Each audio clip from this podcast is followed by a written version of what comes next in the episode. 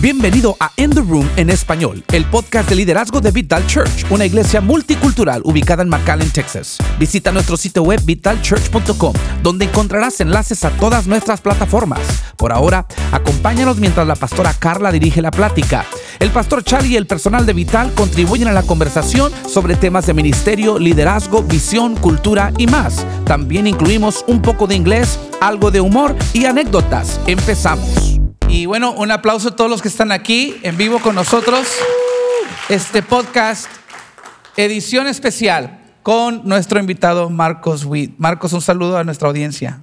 Bueno, gracias, Charlie. Tú sabes que eres una, una de las personas que más admiro como esta nueva generación de líderes. Aprecio mucho tu vida, aprecio mucho tu liderazgo y, pero más que nada tu amistad. Y, Muchas gracias. eh, siempre ha sido un orgullo ver cómo Dios eh, te está favoreciendo y, y cómo te está abriendo más puertas. Entonces, creo que es importante esto que tú estás haciendo de compartir con tu audiencia, con tus discípulos, llamémosles así, eh, tus experiencias, tu conocimiento, porque nos sirve, nos ayuda. Así que gracias por invitarme. Pues gracias, porque yo sé que tú vas a traer una perspectiva muy fresca y muy poderosa a la conversación el día de hoy.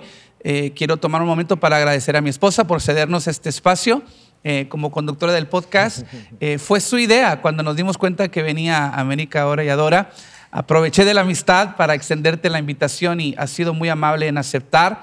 Eh, parte de tu equipo, parte de la gira está aquí con nosotros también, así que un aplauso para ellos. Sí, los quiero honrar también por acompañarme. Y bueno, el día de ayer nos fuimos a desayunar y me impactó mucho un momento que, que no estaba planeado. Estábamos platicando, Harold me hizo algunas preguntas acerca de la reciente plantación del campus en el medio valle de nuestra iglesia y a raíz de eso la conversación evolucionó, empezamos a hablar un poquito acerca de la gran comisión, eh, de la efectividad o falta de a veces efectividad en la iglesia de alcanzar nuevas almas. Y estábamos hablando de eso. Yo de, de pronto volteé a verte y te vi como en un momento, como que estabas absorbiendo el contexto en el que estábamos, un restaurante lleno de hispanos, y de pronto volteaste a parte de tu equipo y les dijiste, muchachos, observen esto, observen esto, porque este es el prototipo de lo que viene. Y dijiste, esto se va a reflejar en el país entero dentro de 20 a 30 años. Las estadísticas, mencionaste tú, eh, apuntan a que para el 2045, 2050, eh, los hispanos ya sean mayoría.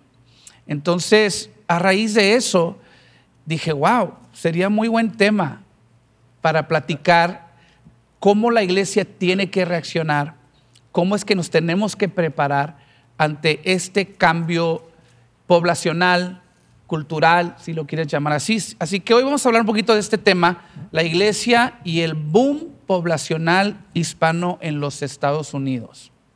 Y qué mejor invitado que una persona trascendente como tú, que has impactado a muchas generaciones. Platícanos un poquito de eh, tu historia y, y cómo has utilizado tus plataformas para impactar a diversas generaciones y las que vienen. Um, cuando veía el cuadro ayer que mencionas y hablábamos del crecimiento que hay en el, en el valle del Río Grande, um, por cada tres hispanos hay un anglo, más o menos. Sí, sí. Y mm, eso refleja lo, lo que viene, porque en, eh, en no mu- mucho tiempo. Y lo interesante de las estadísticas es que siempre que han pronosticado un número, les falla como por 20 años. Mm, Por ejemplo, en el año 2000 decían que íbamos a ver X cantidad de hispanos para el año 2020. ujú. Ese número que pronosticaban lo alcanzamos en el 2012. Wow. ¿no? Y eso es muy interesante porque los, que te, te indica que los que están pronosticando no conocen muy bien a nuestra gente. exacto, exacto. porque hay varias cosas Nuestra que nos caracterizan. Uno, sí, esa es una de las primeras. No cuentan con el hecho de que los hispanos literalmente somos los únicos que seguimos teniendo familia. Sí, es cierto. Y e- eso no, no es un chiste, es un, es un hecho. Es un dato, sí. A Verídico, fact. ya. ¿verdad? Ahorita les voy a hablar acerca de un libro que les quiero recomendar y ahí viene toda esa información. Mm. Eh, número dos, el hispano todo lo hacemos en familia. ¿No? Por eso el chiste, ¿verdad? Seguro has escuchado el chiste. ¿Por qué solamente habían 200 hispanos en el Super Bowl del año pasado? ¿Por qué? Porque solo encontraron dos suburban en que llevarlos. Wow. ¿no? Porque hacemos todo en familia. Todo en familia. Un, un día estaba yo en un evento en Miami y esto es historia verídica. Y estaba yo viendo desde mi. Yo iba a predicar esa noche y estaba viendo a la gente llegar, porque yo podía ver el estacionamiento. Llegó una Ford Expedition que venía así como cargada en la parte de atrás, ¿no? y, y dije, no, esto, esto yo lo tengo que ver. Y me, me fijo y abren las cuatro puertas, abren la parte de atrás y empiezo a ver patas, brazos, man, y luego empieza a salir gente y yo empecé a contar en una Ford Expedition que la Ford dice que es para siete personas. Sí. Es, para el hispano esto es solo una sugerencia. Sugerencias. sí, sí. Literal. Mano al cielo, salieron 17 personas Wow. de esa expedition. O sea, se vinieron todos, ¿no? Eh, y esa es la otra parte que los que pronostican no cuentan, de que todo lo hacemos en familia. Sí. La tercera parte que, no- que no eh, toman en cuenta es que cuando uno llega Sí. de, de Huimanguillo, Guatemala, al rato todo Huimanguillo está acá. Porque, hey, primo, vente que hay trabajo. y ahí viene el primo, la tía, el tío. Y por eso esos números es muy posible que alcancemos estatus de mayoría mucho antes. Antes. Pero el problema es que estamos en problemas. Es. O sea, si nosotros llegamos a tener mayoría con las mentalidades que tenemos ahorita, estamos en terribles problemas. Wow. No sabemos ser mayoría. Wow. Y vamos a hablar de eso. Hablando de eso, una de las cosas que yo admiro mucho de ti es tu habilidad de reinventarte, por así decirlo. Eh, creo que algo que te ha hecho muy efectivo en impactar y alcanzar eh, a muchas generaciones es eso. Vemos a cantantes, vemos artistas, vemos líderes que se mantienen en su línea y de ahí no lo sacas y es válido porque son muy buenos y eso es lo que Dios les dio. Pero Marcos Witt tiene algo que uno no está quieto, siempre está soñando, siempre está planeando y los que te conocemos admiramos mucho es- eso de ti. No temes el ah, fallar en algo. You, you know- you don't have a fear of failure. Eh, porque sabes que quizás vas a fallar dos, tres veces, pero cuando le pegas, le pegas. Y yo creo que es algo que la iglesia puede aprender de ti, Marcos. Por eso te llamo una persona trascendente, porque tú dijiste algo anoche en el concierto, el mensaje no cambia, pero los tiempos sí cambian y por ende la estrategia, la iglesia, la cultura tiene que cambiar si vamos a seguir siendo efectivos en ganar almas para el Señor. De tu propia experiencia, eh, ¿de dónde sale eso? ¿De dónde nace eso? De, de- de reinventarte, de tratar, eh, eh, aún en tu música, nunca te quedas en un solo género. O sea, ha- has, has hecho de todo y todo te ha salido bien. O sea, increíble lo que Dios ha hecho. Pero háblanos un poquito de dónde viene ese reto y esa, eh, ese deseo de, de explorar nuevos terrenos. Bueno, soy naturalmente curioso. Ok. Soy una persona que cuando escucho algo que no eh, sé qué es lo que estoy oyendo, no tengo temor de preguntar, a ver, explícame eso otra vez, ¿no? Como líderes, eh, aprende a preguntar. Wow. Me acuerdo una vez estábamos en una mesa redonda y habíamos como cuatro o cinco personas y había un moderador. Este moderador es muy conocido en Latinoamérica como alguien que quiere atrapar a sus invitados. Wow. ¿no? Él quiere ver si te puede hacer tropezar. Entonces él nos hizo una pregunta utilizando una palabra muy incomún. Y los cinco que estábamos ahí, lo estamos hoy en el panel, lo oímos y yo le dije, ¿podrías repetir eso? Esperando que usara una palabra diferente, pero no. Como yo lo conocía muy bien a él sabía, ah, nos está queriendo atrapar. Sí. Y entonces lo dice de nuevo exactamente igual, usando la mismísima palabra, ¿no? Y yo volteo con los que los, y ellos están más así. Y yo le digo, oye, ¿qué quiere decir esa palabra? Sí. Y él se aprovecha y dice, "Mm, ahí está, Marcos Witt no sabe leer. Wow. Y me caloga Sí, claro. porque yo leo mucho. Y todo el público dice, uy, Le dije, no, sí leo, nada más que no conozco esa palabra. Y entonces ya me, ya me lo dijo en una palabra común. Y yo dije, ah, bueno, y ya le pudimos responder la pregunta, Sí. ¿no? Estaba sentado a mi lado una persona que pues, si, diría, si diría su nombre, ustedes sabrían todos quién quién es, es. Cuando termina la pregunta y sigue, voltea y dice, fuiste el único valiente porque yo no tenía ni idea de lo que era esa palabra que estaba diciendo. y eso, eso tiene que ver con la pregunta que me haces. O sea, prefiero parecer menso o bobo por cinco minutos que continuar siendo bobo por el resto de mi vida. Wow, eso es bueno. Haciendo una pregunta. ¿no? Yes. O sea, pregunta. Buenísimo. Dice, oye, no entiendo. ¿Qué quiere decir? Entonces siempre estoy curio- curioseando, preguntando, viendo documentales, queriendo saber. Y hay otra cosa, Charlie. Nunca en mis... Ahora llevo, voy para 41 años en Wow. el ministerio a tiempo completo. Increíble. Nunca en mis 40 años nos hemos sentado a decir, "Hmm, ahora voy a reinventarme. No, yo entiendo. No. Siempre ha sido una. El fluir natural de mi curiosidad. Ha salido de mi curiosidad natural. Y ahora oigo que gente dice, oye, tú te sabes reinventar. Bueno, no sabía que era eso, Sí. pero simplemente de mi curiosidad natural salen esas cosas. Entonces, líderes, manténganse curiosos. Wow. Si no saben algo, pregunten. Así es. Por ejemplo, yo te tengo que confesar algo, Charlie Sí.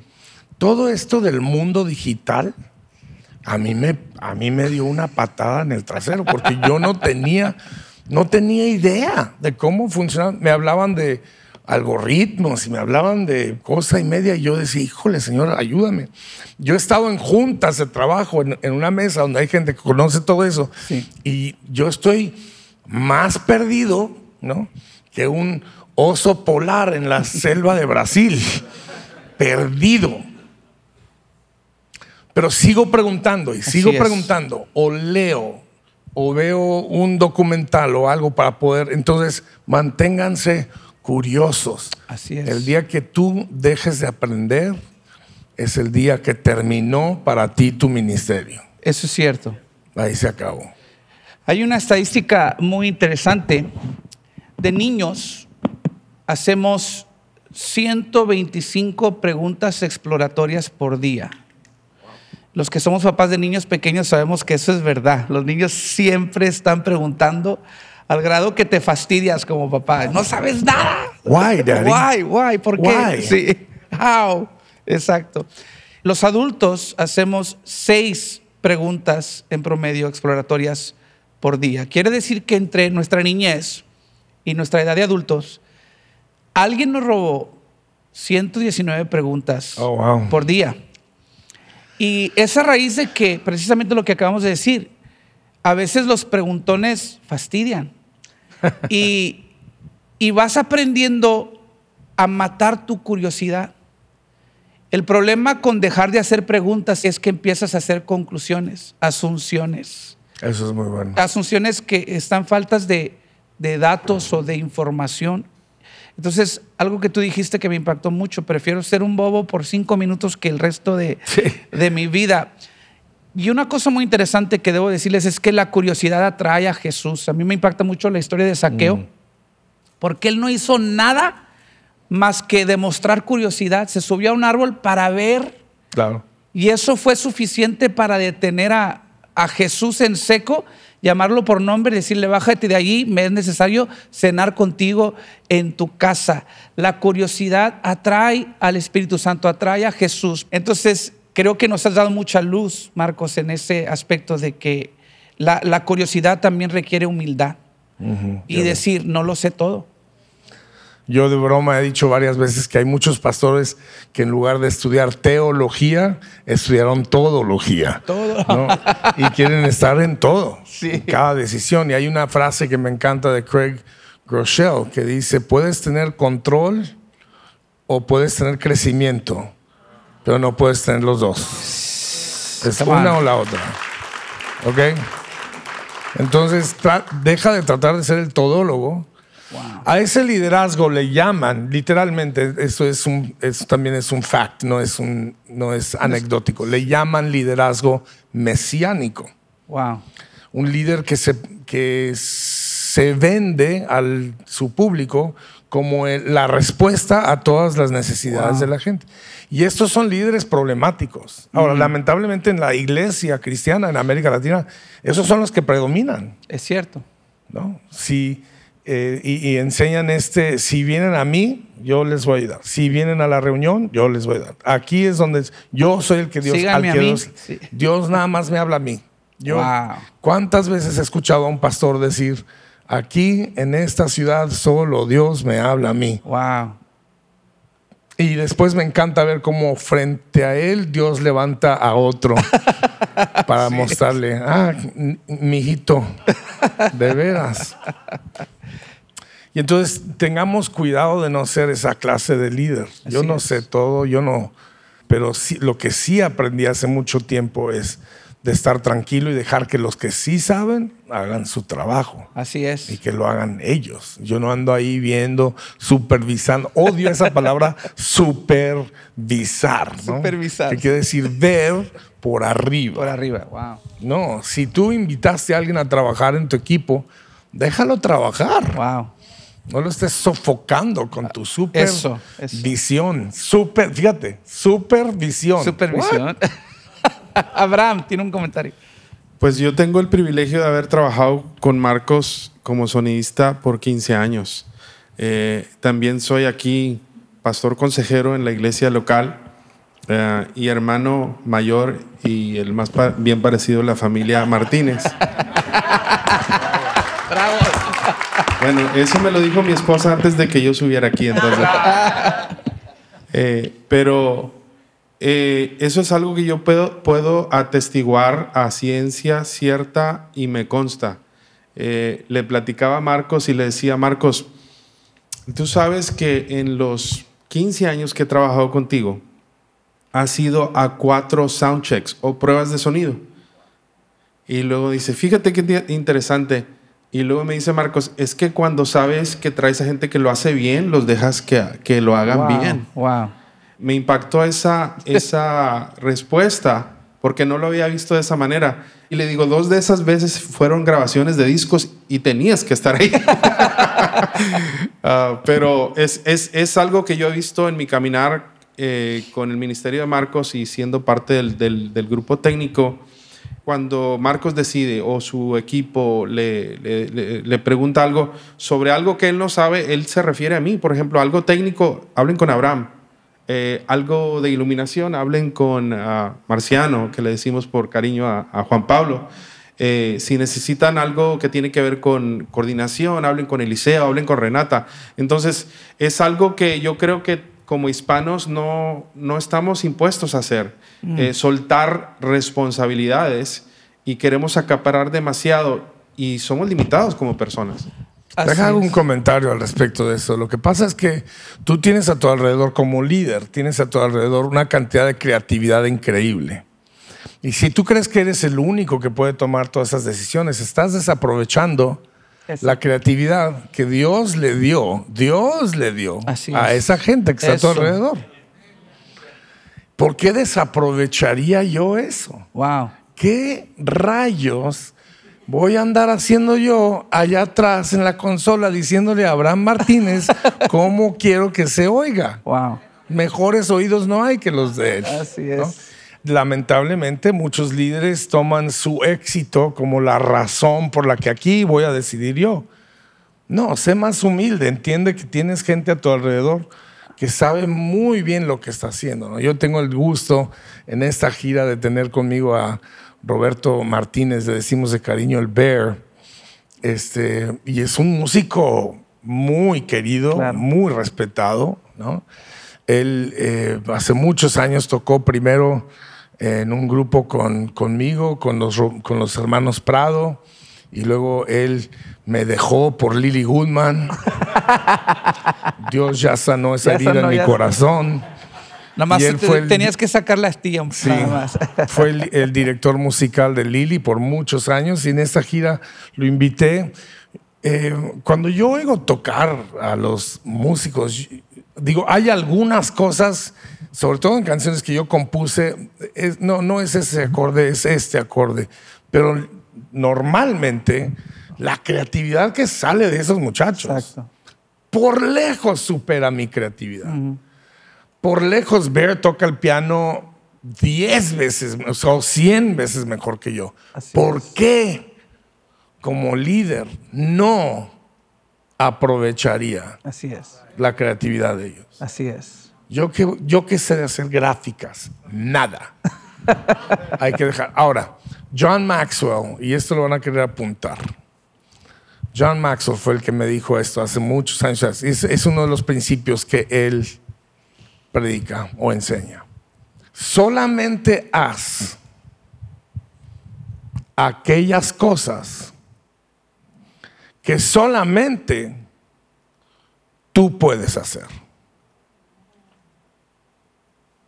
Solamente haz aquellas cosas que solamente tú puedes hacer. Para todo lo demás, hay gente que lo puede hacer. ¿Me explico? O sea, en, mi vida he buscado gente que sepa pagar las cuentas, mantener el orden, hacer el audio, hacer las luces, pero Abraham Martínez es tremendo en la consola pero ni por cerca canta como yo. A eso me refiero. Eso, eso. ¿Me explico? Exacto. Ok. Eh, Charlie es un gran predicador. Es uno de los mejores que tenemos. ¿Ok? Charlie necesita dedicarse a predicar. Y como conozco un poco la dinámica aquí en, en Vital, yo sé que Carla es la, administradora. Así es. Ella tiene un don de administración. ¿Para qué Charlie va a andar haciendo cosas administrativas cuando tiene una tremenda administradora? No, Charlie, haz solamente aquellas cosas que solamente Exacto. tú puedes hacer. El mejor ejemplo es Jesús. Jesús, el Hijo de Dios, que pudo haber hecho todo por sí mismo, teniendo todo el poder, toda la ciencia y la sabiduría, se valió de 12 discípulos. Ahora, dentro de los 12 había uno que lo iba a traicionar, esa es otra cosa, que a veces hay muchos líderes y pastores que dicen, es que yo no confío en la gente, no confío en la gente, alguien me va a traicionar. Si le pasó a Jesús, te va a pasar a ti. Te va a pasar a ti. Y el problema es que cuando te vives la vida, te pasas la vida guardándote del Judas, te pierdes del Andrés, del Pedro, del Juan, eh, eh, de, todas esas relaciones que enriquecen y propulsan eh, tu visión. Eso se llama seguridad personal. Los líderes inseguros son los más peligrosos que hay. un líder inseguro, uno de dos extremos. Un líder inseguro tiene que ser el que les dice a todo el mundo qué hacer, qué, no hacer, qué hablar, a dónde ir, a dónde no ir. Ese es eh, aquel extremo. Y esos son los líderes dictadores, de los que abundan en la iglesia en América Latina. Es que el pastor dijo, el pastor, el pastor dijo, yo aquí soy el pastor. Okay. Dicho sea de paso, si tú tienes que andar reclamando tu posición, es porque ya la perdiste. Si tú tienes que estar diciendo que tú eres el pastor, ya no lo eres. Si tú tienes que estar diciendo, yo aquí soy el jefe, no, ya no eres. Alguien ya tomó tu lugar, porque si lo tienes que reclamar, y eso es lo que, a lo que me refiero de seguridad personal. Por ejemplo, yo no, yo no voy llegando a mi casa diciéndole a, a Miriam y a mis hijos, yo aquí soy el papá. Se reirían de mí. Se reirían. No, yo entro a mi casa con seguridad, tranquilo, ¿no? Yo sé quién soy. Ellos saben quién soy. Yo no entro a las oficinas de algunas de nuestras oficinas en canción diciendo, yo aquí soy. No. Y nunca ha sido así el caso, ¿verdad? ¿Por qué? Porque ellos saben quién soy, yo sé quién soy. Eso te trae una paz. Ahora, el otro extremo, de un líder inseguro es aquel líder que nunca confronta a nadie porque es tan inseguro que quiere la aprobación de todos. Y ese es, ese es igual de peligroso, los dos son súper peligrosos. Porque cuando tú eres un líder que quieres la aprobación de todo el mundo, tú estás en problemas. porque no puedes jamás agradar a todo el mundo. La seguridad personal es saber quién soy. Y en el caso mío hay solo dos opiniones que realmente me importan profundamente, la de Dios y la de Miriam. Hay otras opiniones que valoro, que son pesadas, que me pesan, y hay otro grupo de opiniones que no me mueven, no me tocan, no, me interesan, no me importa. Cuando el otro día alguien puso en mi, bueno, a cada rato me están poniendo cosas en mis redes sociales y yo digo, bueno, Dios te bendiga. Tu opinión realmente no me mueve, porque no soy un líder que se mueve por las opiniones de otros. No, hay que ser seguros para poder liderar bien. Dicen que el único momento en que vas a complacer a todos y que todo el mundo va a tener una buena opinión de ti es en tu funeral. Y, es cierto, ¿verdad? Todo el mundo va a hablar bien de ti en, en tu funeral. Entonces, si quieres complacer a todo el mundo, pues muérete, ¿verdad? wow, eso estuvo muy fuerte. Mira, el libro que mencioné hace ratito, si quieres podemos empezar a hablar ya de, de, eso, porque ese libro me, me movió el piso. Wow. Eh, se llama, es en inglés, The Diversity Explosion, por William Frey. William Frey no es un teólogo, no es pastor, no es, no es un libro cristiano, él es un experto en demografía y él solamente lee números, tendencias, eh, datos. datos. y él traduce qué es lo que está pasando en los Estados Unidos con, eh, en base a los números, a las estadísticas. Y luego él llega a conclusiones. Y lo que les dije hace ratito de que los hispanos somos los únicos que seguimos teniendo familia, eso es en base a datos específicos data, estadísticas. Eh, la comunidad anglo ha dejado de tener niños, hijos. La comunidad afroamericana sigue teniendo la misma cantidad de niños que han tenido por muchísimos años.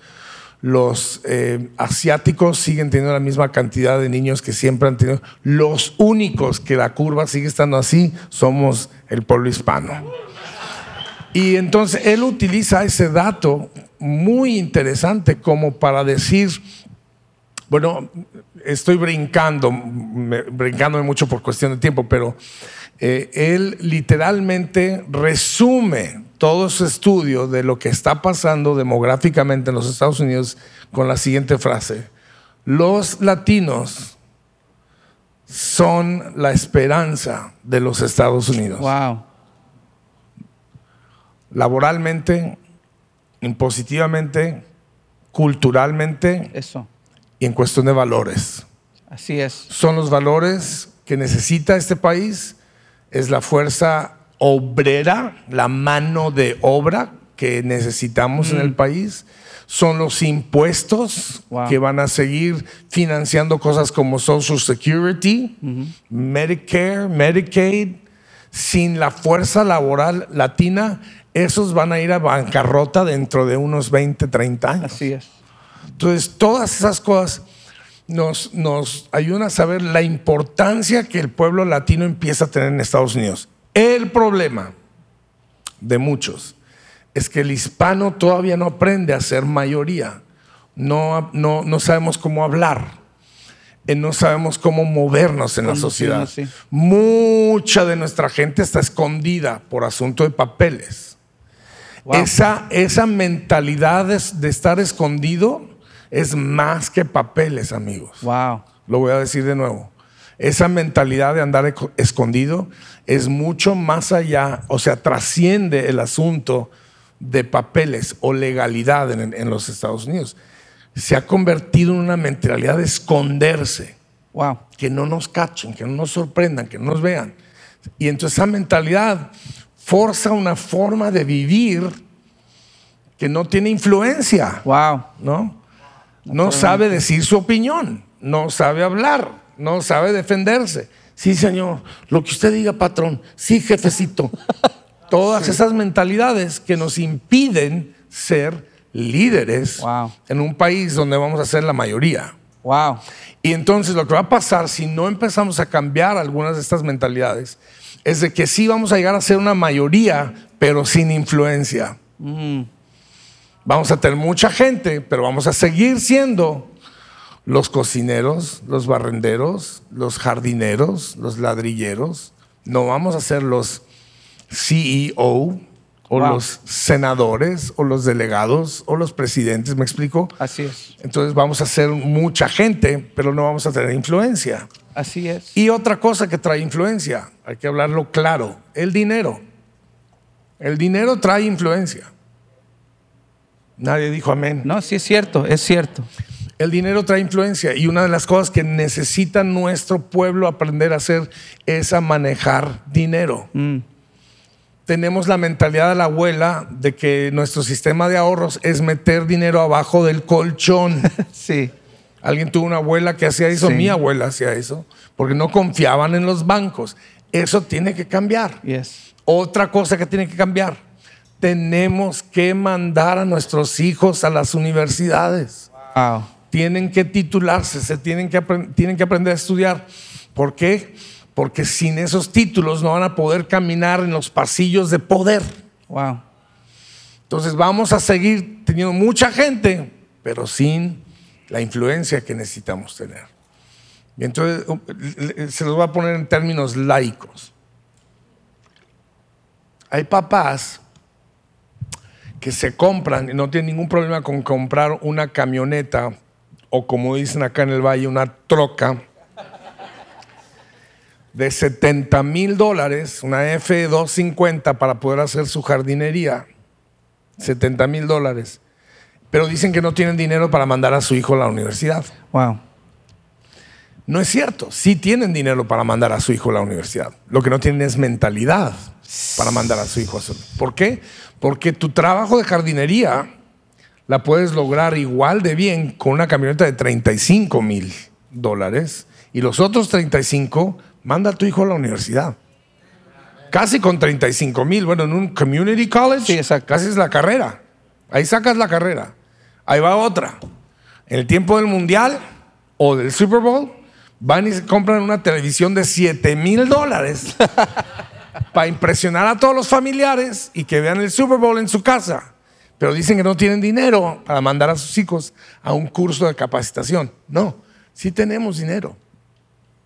Tenemos dinero para lo que queremos tener dinero. Wow. Entonces la mentalidad tiene que cambiar. Mi hijo, usted necesita estudiar. En, en términos del impacto que la iglesia va a tener, ese punto es muy, muy importante porque sobre todo la iglesia hispana, hemos acarreado por generaciones el estigma de que somos gente religiosa porque como no tenemos recurso intelectual, necesitamos fe. Mucha Claro. gente nos juzga de que los religiosos utilizan la fe porque no se han preparado, no se han educado, no tienen otro recurso, entonces se, se valen de confiar en Dios para que Dios haga algo milagroso en sus vidas. Y sabemos nosotros que Dios tiene poder para Claro. hacer milagros. Pero como iglesia no nos hemos ganado el respeto a veces de los intelectuales, porque sobre todo la iglesia hispana, en su mayoría sigue siendo una, una iglesia no educada, no preparada. Sí, en su mayoría. Y eso ha sido por generaciones ya. Entonces, este punto que tú dices, Marcos, creo que lo debemos de tomar a, a- a- a pecho y muy en serio. Y los que tenemos la capacidad, los que tenemos hijos creciendo, poner nuestras prioridades en orden para que ellos sean cristianos y educados, que sean es. cristianos y preparados, cristianos y buenos mayordomos de, recursos, que sean cristianos y políticos y gobernantes Claro. y educadores y que estén en las ciencias y en las artes y en los deportes. ¿Por qué no? Claro. ¿Por qué no si somos el pueblo de Dios? Así es. Dicen, ahorita mencionaste políticos, dicen, no, que, que la política es sucia. No, la política no es sucia. Los políticos Son son, sucios. y es. si nosotros metiéramos más políticos eh, y de integridad y de confianza, se limpiarían muchas cosas en el aire. Wow. Y, y este, este asunto que tenemos ahorita de una cantidad de mentirosos, defraudadores, te mienten con la tranquilidad del mundo, te quedas anonadado. Sí. ¿Qué necesitamos? Una generación dirigente de personas de integridad, con valores bíblicos, Así es. hablando en los pasillos de poder. Tu nombre y tu comentario. Ah, mi nombre es Claudio Ochoa. Este, mi pregunta es si los hispanos tenemos una dificultad de aprender o manejar estos recursos. Quizás nuestros pastores o nuestros padres no nos enseñaron cómo manejar el dinero o recursos. Wow. Este, ¿Cuáles son? ah, pues obvio, hay un método bíblico, ¿verdad? Ah, principios de la Biblia que nos enseña a manejar el dinero.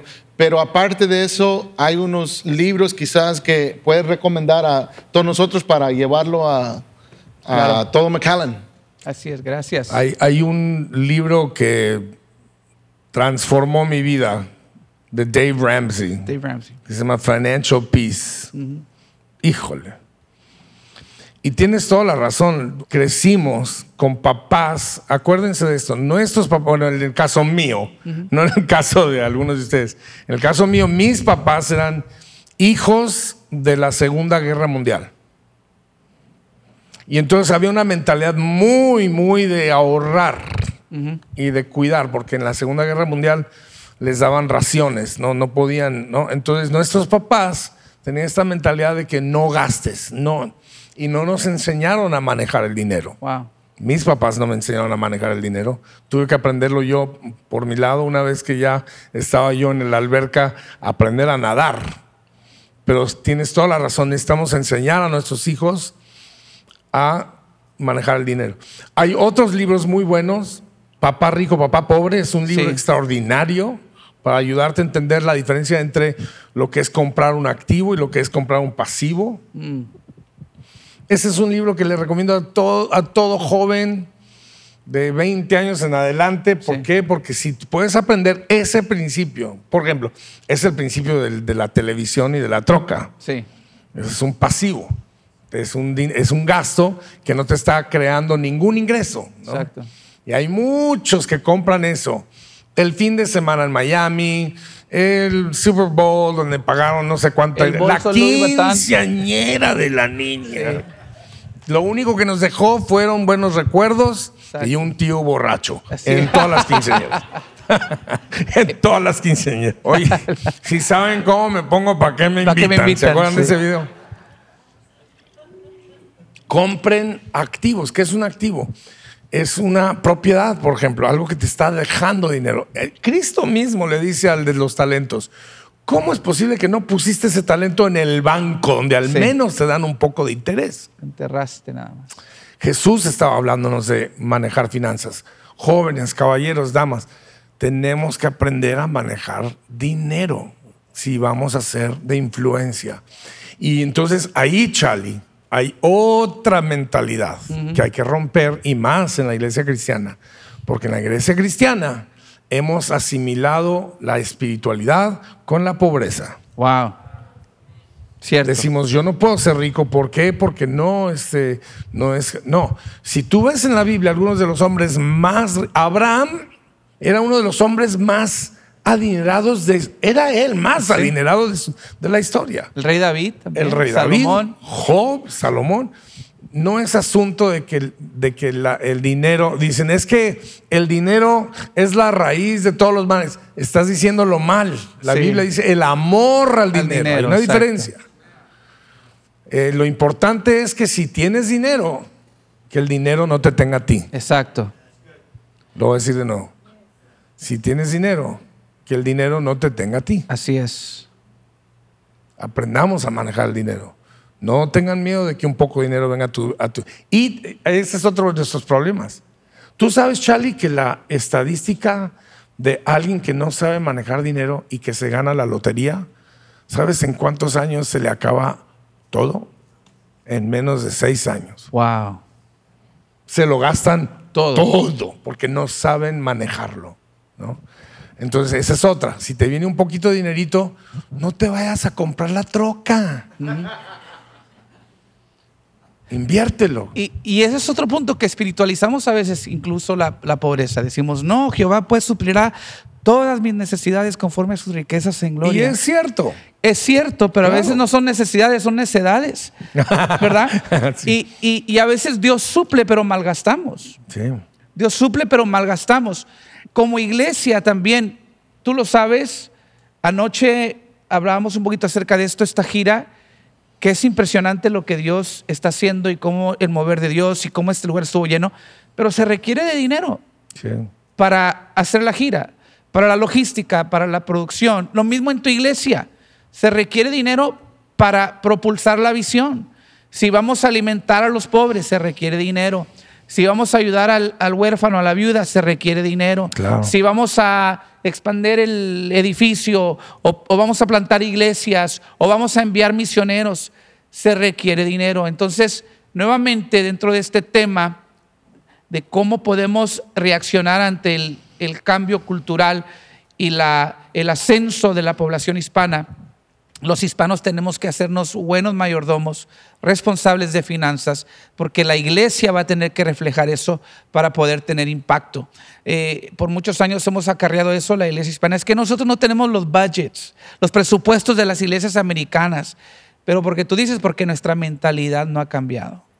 La Biblia lo deja muy en claro. La transformación viene a través de la renovación de nuestra mente para conocer la voluntad de Dios para tu vida, la cual es buena, agradable y perfecta. Si no renuevas tu mente, no vas a conocer la perfecta voluntad de Dios para tu vida. A veces queremos que Dios nos saque de una situación, pero Dios dice, no, es que te tengo en la situación para cambiar tu mente. Mientras no cambies tu mente, no va a cambiar la situación.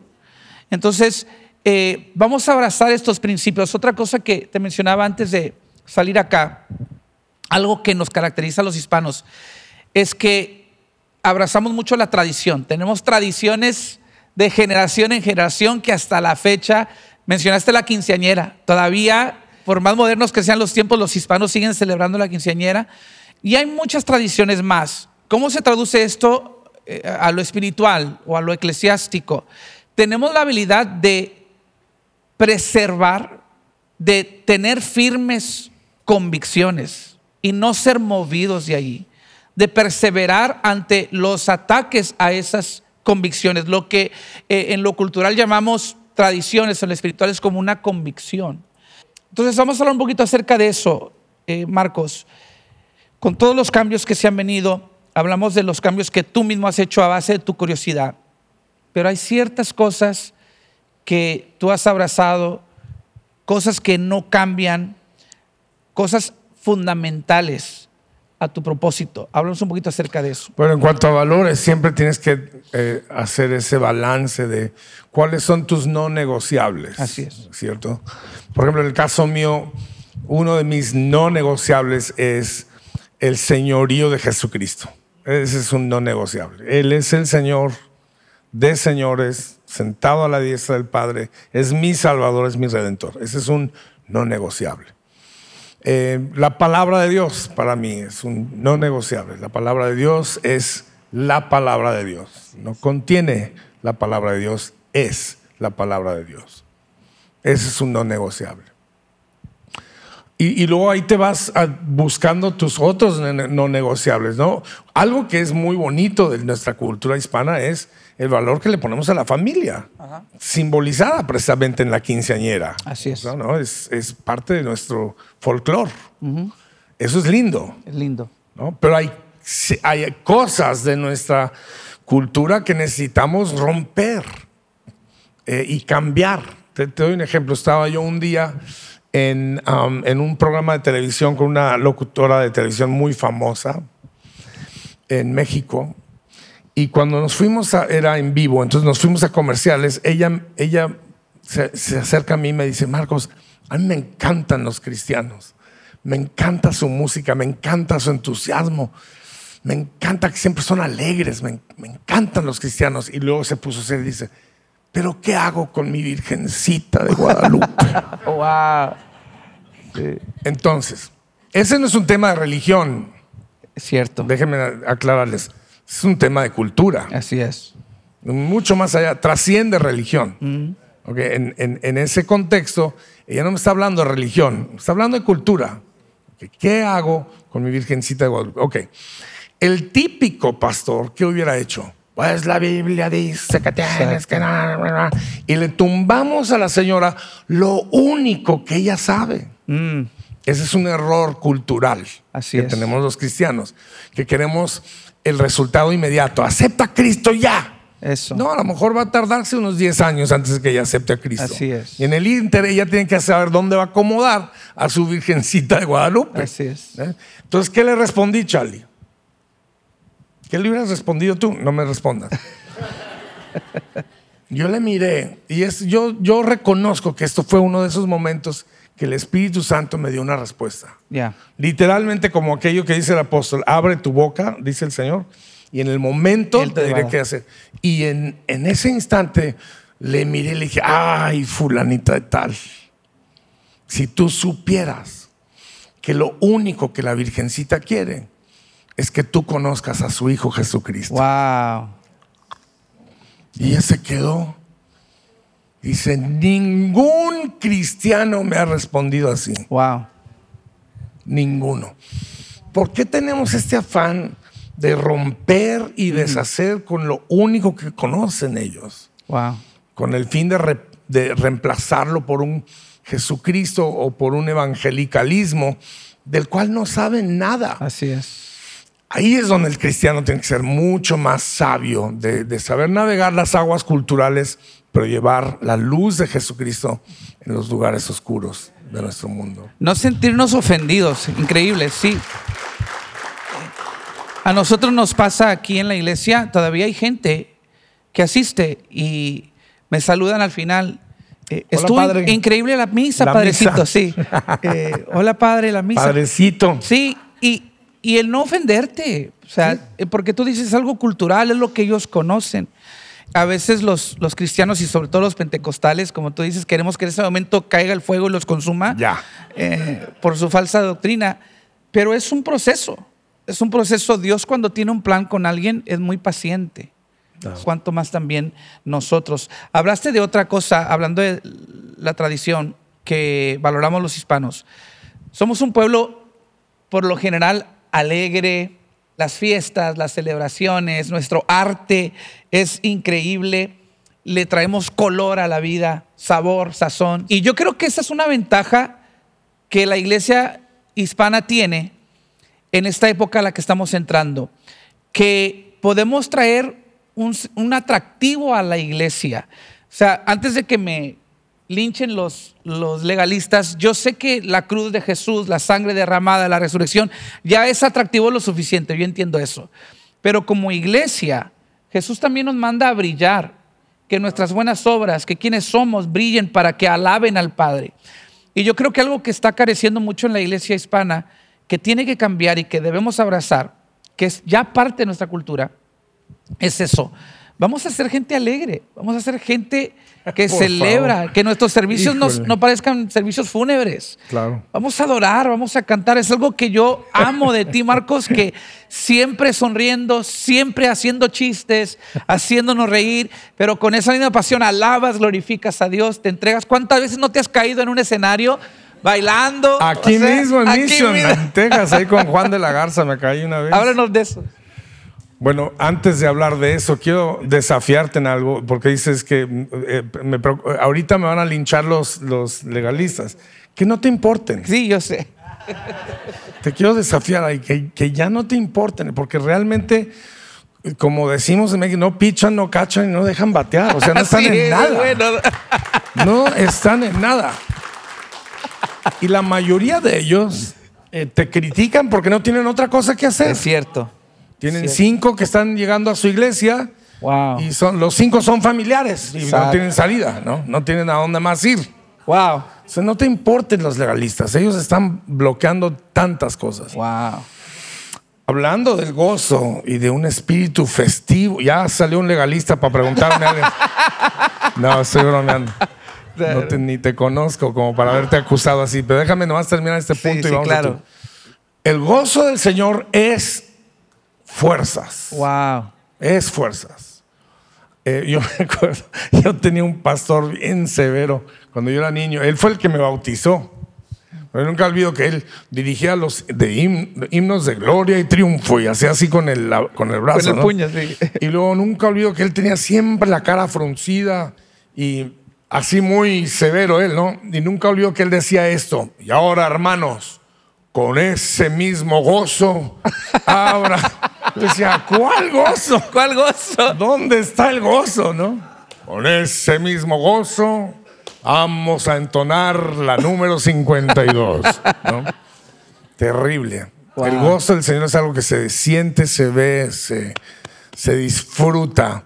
Si no eres alguien naturalmente alegre, júntate con alguien que lo es. exacto. Porque nos hace falta que tengas gozo. Vamos acá con este hermano y luego...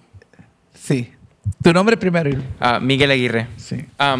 Hablando en el tema de, pues, de tradiciones, ¿cómo recomiendas a, a alguien que quiere estar al frente de un movimiento de, creo que pues, avivami- avivamiento, especialmente en mi generación, donde hay mucha diversidad que la verdad no es de Dios, pero a la vez rompiendo tradiciones de, de la familia? La Biblia dice que debes de honrar a tu padre y tu madre. Pero en eso siempre hay ese, ese ataque de, de- de los padres, que no, así no es. Yo crecí así, así debe de ser. Yo te crecí así. Realmente tu pregunta es para otro podcast. Porque es, es, muy, es una necesidad real, es una situación real, no es make believe. Tú estás describiendo una situación en la que están muchos hoy día, ¿no? Que desean eh, hacer algo, pero sus papás están diciendo, no, en esta casa no, porque aquí nosotros, va. En el, y y fue mi caso. ¿no? Mi papá fue el que más se oponía a mi música cuando yo empecé. Wow. Él se oponía tremendo, porque decía que era, sonaba como al mundo, estaba trayendo al mundo a la iglesia. Dios me libre el día que llegó mi papá sin, yo no estaba esperándolo y de repente teníamos una batería, era, la reunión de jóvenes y yo me había atrevido a meter una batería y una guitarra eléctrica. Esa noche me fue mal Wow. en la casa, ¿no? Pero con mi perseverancia, con mi fidelidad y nunca lo deshonré. Eso. Nunca lo deshonré. Respeto, Porque hay sí. forma, hay maneras de, decir, de decirle a tu papá, mira papá, eh, te amo, te honro, pero no estoy de acuerdo. Exacto. ¿no? No estoy de acuerdo con tu manera de pensar o con tu cultura. Y mi papá y yo tuvimos varias de esas discusiones, ¿no? Y, pero nunca lo deshonré. Y al tiempo, mi papá me honró a mí Wow. y me respaldó tremendo. Gloria a Dios. Y hasta el día de hoy lo extraño mucho. Eso. Entonces, mantente fiel primero al Señor, mantente honesto y, y humilde, y eso va a hablar mucho para que te pongan atención tus papás. Buenísimo. Mi nombre es Samantha Orendain y hablando de buenos administradores, mi pregunta es ¿qué consejo nos puedes dar para ser buenos administradores de nuestros talentos o nuestras habilidades? Sacarles todo el provecho que puedas. Yo estoy convencido de que la mayoría de nosotros, Dios nos regaló dos o tres talentos, Eso. no uno solo. Así es. Yo estoy casi convencido de ello. ¿Y qué es lo que hay que hacer? Ser curiosos. Mm. ¿Cómo sería? Yo un día me pregunté, ¿cómo sería volar un avión? Entonces fui para preguntar y terminé con mi licencia de piloto.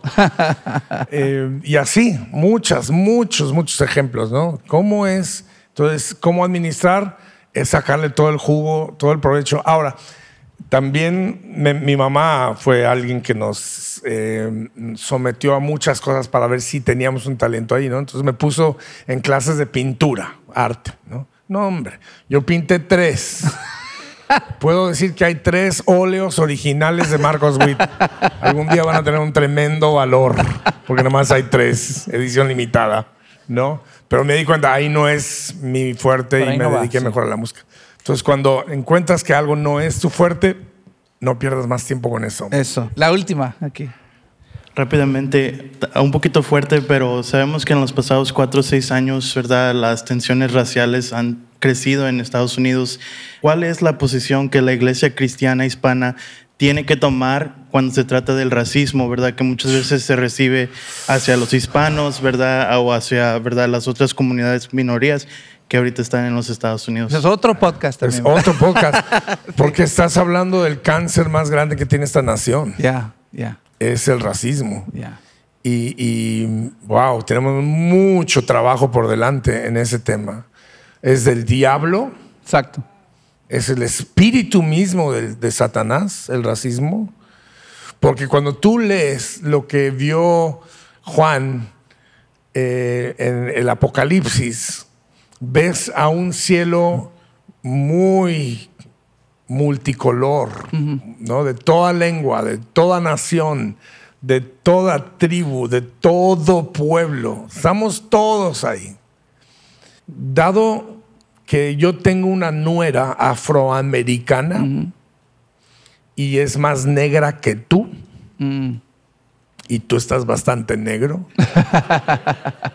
eh, es muy importante entender, ¿no? Yo, cuando explotó todo lo del racismo, yo me senté con mi nuera y le dije, edúcame, Wow.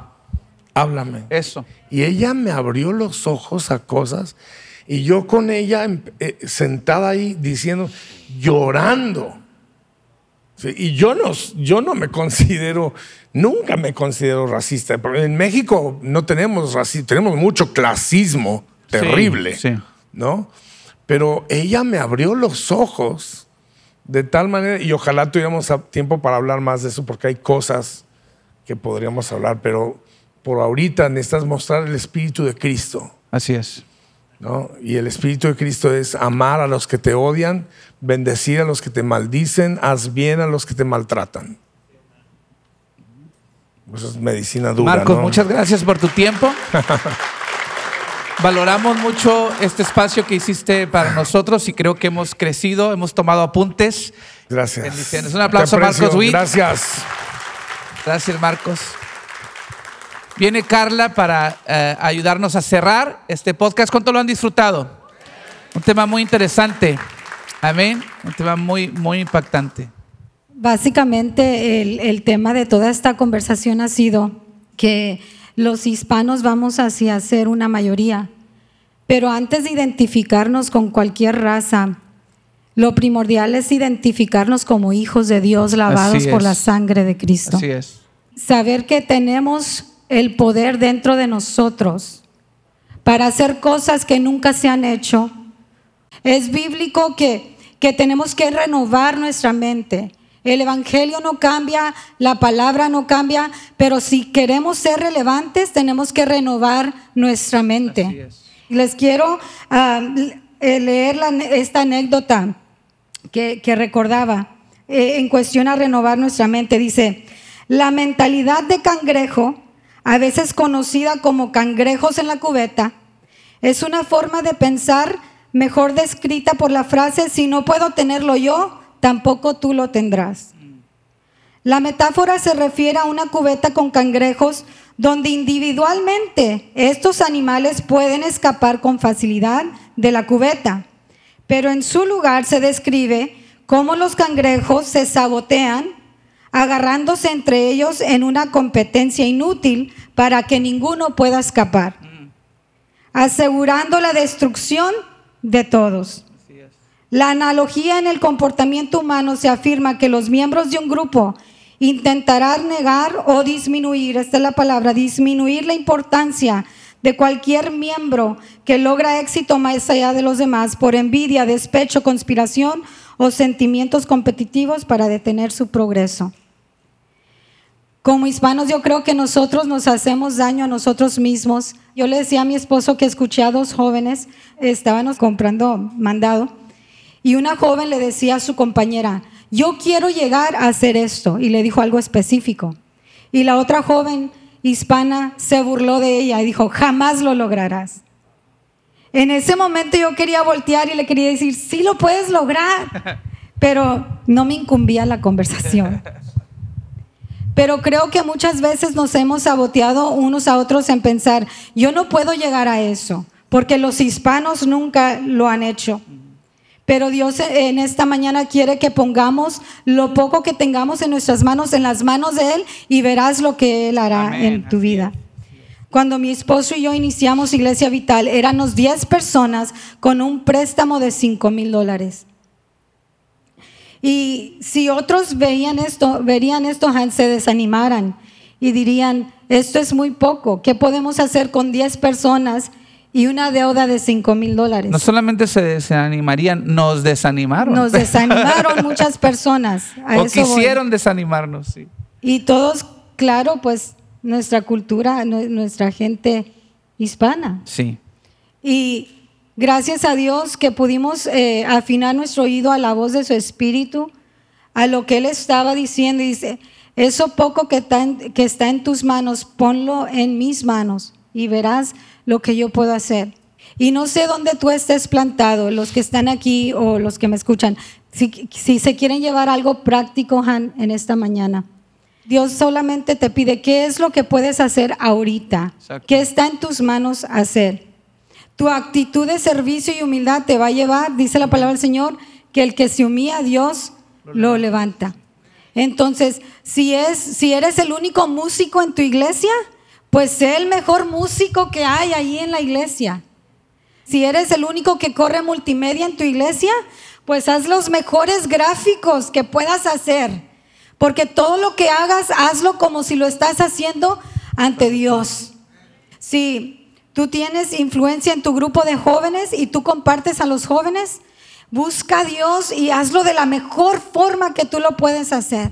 En otras palabras, no te pongas a discutir con el que dice que no lo puedes lograr y que las cosas nunca van a cambiar.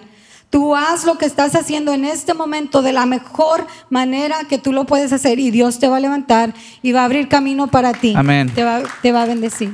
Estás hablando de, de fidelidad, ¿verdad? Sé fiel con lo que tienes y en el proceso en el que estás ahorita. Se dice que eh, vas a alcanzar el 0% de las metas que nunca te propongas. Entonces, proponte algo. Yo le digo a veces a los jóvenes solteros, en, en forma de chiste en serio, ¿verdad? Ven a mi esposa y me ven a mí. Dice, ¿cómo le hiciste, pastor, para conseguir una, una esposa tan bonita? Les digo, es que, es que ustedes tienen que tirarle un 10, eh, ¿verdad? A lo mejor tú eres un 4, pero tírale un 10. Y si, y si caes en un 7, 8, oye, comparado a tu 4 todavía ganaste, ¿no? El problema es, el problema es que a veces le tiramos a un 4, a un 5 nos conformamos con alguien que no trabaja, con alguien que eh, no tiene sueños, que no tiene metas. Eh, eh, en la vida también, yo creo que si le tiramos alto, aunque no le pegues al 10, por tu atrevimiento, simplemente por tu atrevimiento, a veces le vas a pegar un 9 o un 8 y eso es bendición, es Ay, bendición. Yo le un 10 y saqué un 10, gracias. Ay, gracias, gracias. Eres la única.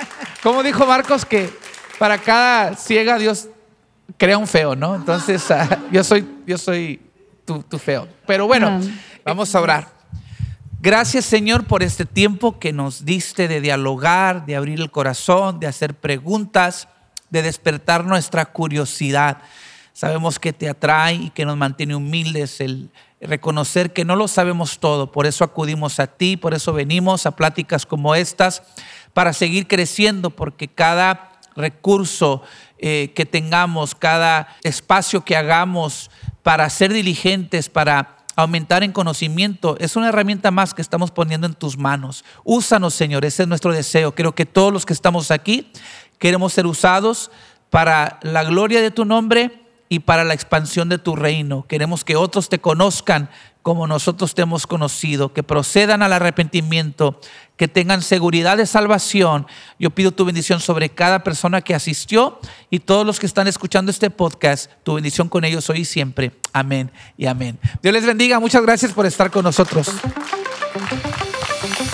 Esperamos hayas disfrutado estar en el salón con el equipo de Vital.